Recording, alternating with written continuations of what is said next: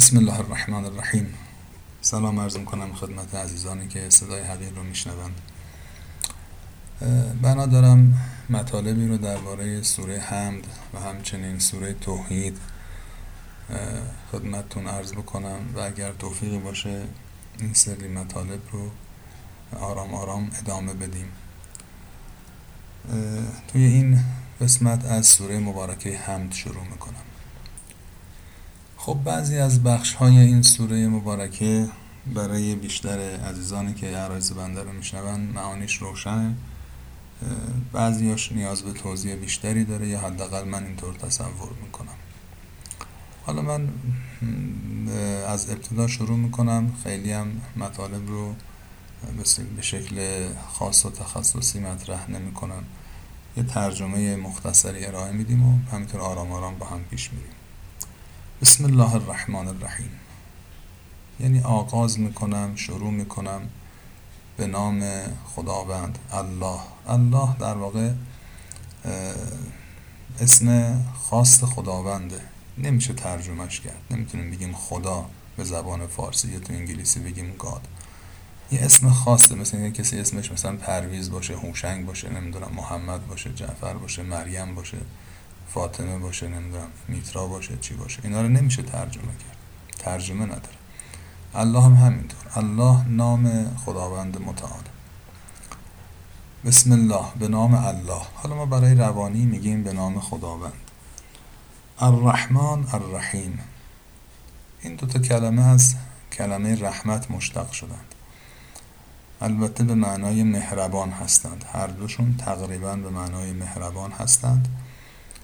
منتها اینو به یاد داشته باشیم که کلمه رحمان در زبان عربی قدیم و در قرآن کریم خیلی وقتا درست مثل اسم دوم برای خداوند به کار رفته. توجه فرمودید. الرحمن درسته که معنای مهربان داره اما مثل کلمه محمد که به معنای بسیار بسیار پسندیده و ستوده است. اما ما وقتی کسی رو میگیم محمد دیگه خیلی توجه به معناش نمی کنیم به عنوان اسم به کار بریم رحمان هم عملا در قرآن اینطوریه. یعنی هرچند که از ریشه رحمت مشتق شده اما بیشتر حالت اسم و لقب داره برای خداوند متعال. حالا می‌تونیم برای سهولت ترجمه بگیم بخشنده. به هر حال عرب ها در قدیم وقتی قرآن نازل شد اصلا رحمان رو که به کار مردن خیلی وقتا به عنوان به جای الله می‌گفتن الرحمن. دو تا کلمه خیلی به هم نزدیک بوده کاربردشون.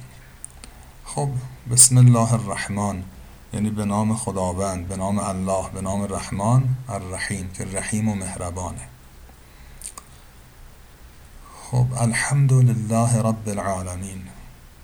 حمد یعنی ستایش کردن ستودن. وقتی آدم چیزی می‌بینه که زیباست مثلا میگه به به چه قشنگه چه زیباست. شما یه گل می‌بینید یه منظره می‌بینید یه صدای زیبا میشنوید. اون رو شروع می‌کنید به زبان یا در درون خودتون. ستودن تعریف کردن به به گفتن. اینو تو عربی میگن حمد. الحمدلله یعنی خداوند متعال الله ستودنی زیباست تعریف کردنی به به گفتنیه یعنی وقتی میگید الحمدلله دارید خوبی ها و زیبایی های خدا را یک جا در نظر میارید و میگید به به. مثلا این معنای الحمده ستایش می‌کنید. ازش تعریف می‌کنید. میگید چه خوبه. اینا رو وقتی میگید الحمدلله معنیش اینه من خدا را خوب می‌بینم. خدا برای من زیباست.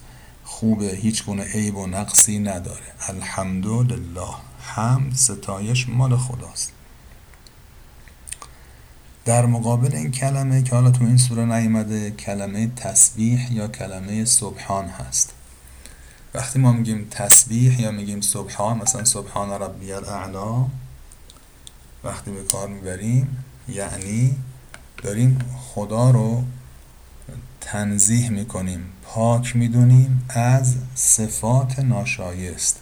مثلا تو نماز که میگیم سبحان ربی الاعلا و به حمده که حالا شاید انشاءالله برسیم.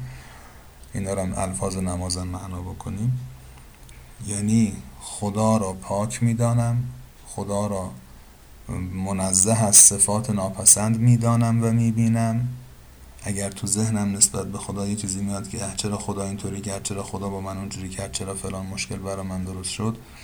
خدا را منزه می‌دانم از اینکه این کارها این اتفاقات از روی بدی باشد. یه خیری حتما توش نهفته یه حکمتی پشتش هست. من اونو نمی‌بینم. خدا سبحان منزه پاکه سبحان ربی الاعلا. و بعد و به حمده بعد نه تنها که پاکه نه تنها که به بدی نداره به حمده مشغول ستایش کردنش هم هستم. او را خوب می‌بینم زیبایی هاشم می‌بینم.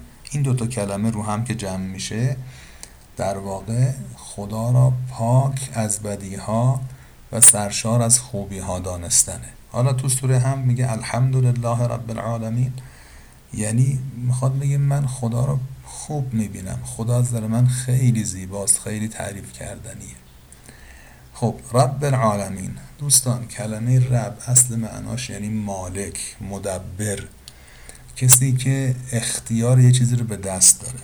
رب در زبان عربی یعنی مالک و صاحب اختیار. مثلا میگن رب البیت رب الدار یعنی صاحب خونه. خداوند متعال رب عالمینه عالمین در زبان عربی یعنی اهل جهان.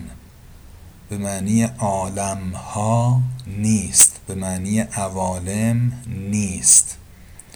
عالمین یک کلمه است. درسته که قیافش به اصطلاح جمعه یعنی عالم ها ولی اینطور نیست که بگیم یعنی عالم مثلا عالم ها و عوامل عوالم مختلف. مثلا عالم انسان عالم نبات عالم جماد عالم مثلا حیوانات. نه اینجوری نیست. کلمه عالمین در زبان عربی یعنی مردم اهل عالم. حالا میفرماد خداوند رب عالمینه رب العالمین.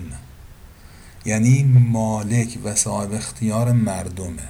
یعنی من شما باید او رو رب ببینیم رب بشناسیم رب تلقی کنیم. یعنی چی؟ یعنی مالک صاحب اختیار. یعنی خودمون رو مملوک او ببینیم. او صاحب ما صاحب اختیار ماست. ما مثل برده و غلام حلقه به گوش او هستیم. رب العالمین یعنی کسی که اهل این عالم همه غلام حلقه به گوش او هستند برده او هستند. او رب هم است. این کلمه رب و کلمه عبد دو تا کلمه متقابل هستند. اگر او ربه پس عالمین میشن عبد او. یعنی انسان وقتی داره نماز می‌خونه باید توجه بکنه که او مالک منه مثل قدیما که بردهداری بود. یه کسی میمد مالک یه ادهی می‌شد یه در رو به بردگی می‌کشید. منتها اون بردگی به اصطلاح دروغین بود. میمدن به زور مردم رو برده خودشون می‌کردن. مثلا چه می‌دونم سیاه پوستا رو به بند میکشیدن و برده خودشون می‌کردن. اینجا بردگی و بندگی واقعیه. او مالک است و ما بنده او هستیم. وقتی این جمله رو به زبان میاریم این توجه رو به ذهن خودمون بدیم که او مالک و صاحب اختیار ماست و ما باید مثل یک برده حلقه به گوش در محضر او باشیم گوش به فرمان او باشیم. الحمدلله او پاک و منزه و زیباست همون کسی که مالک و صاحب اختیار منه. یعنی باید خیلی هم خوشحال باشم که من غلام حلقه به گوش یه همچین موجودی هستم این مطالب خیلی مختصر درباره دو تا آیه اول سوره مبارکه حمد. یکی بسم الله الرحمن الرحیم دومی هم الحمدلله رب العالمین. حالا انشالله اگه عمر و توفیقی باشه به تدریج آیات دیگر رو هم با هم گفتگو می‌کنیم. موفق و معید باشید. خدا نگهدار.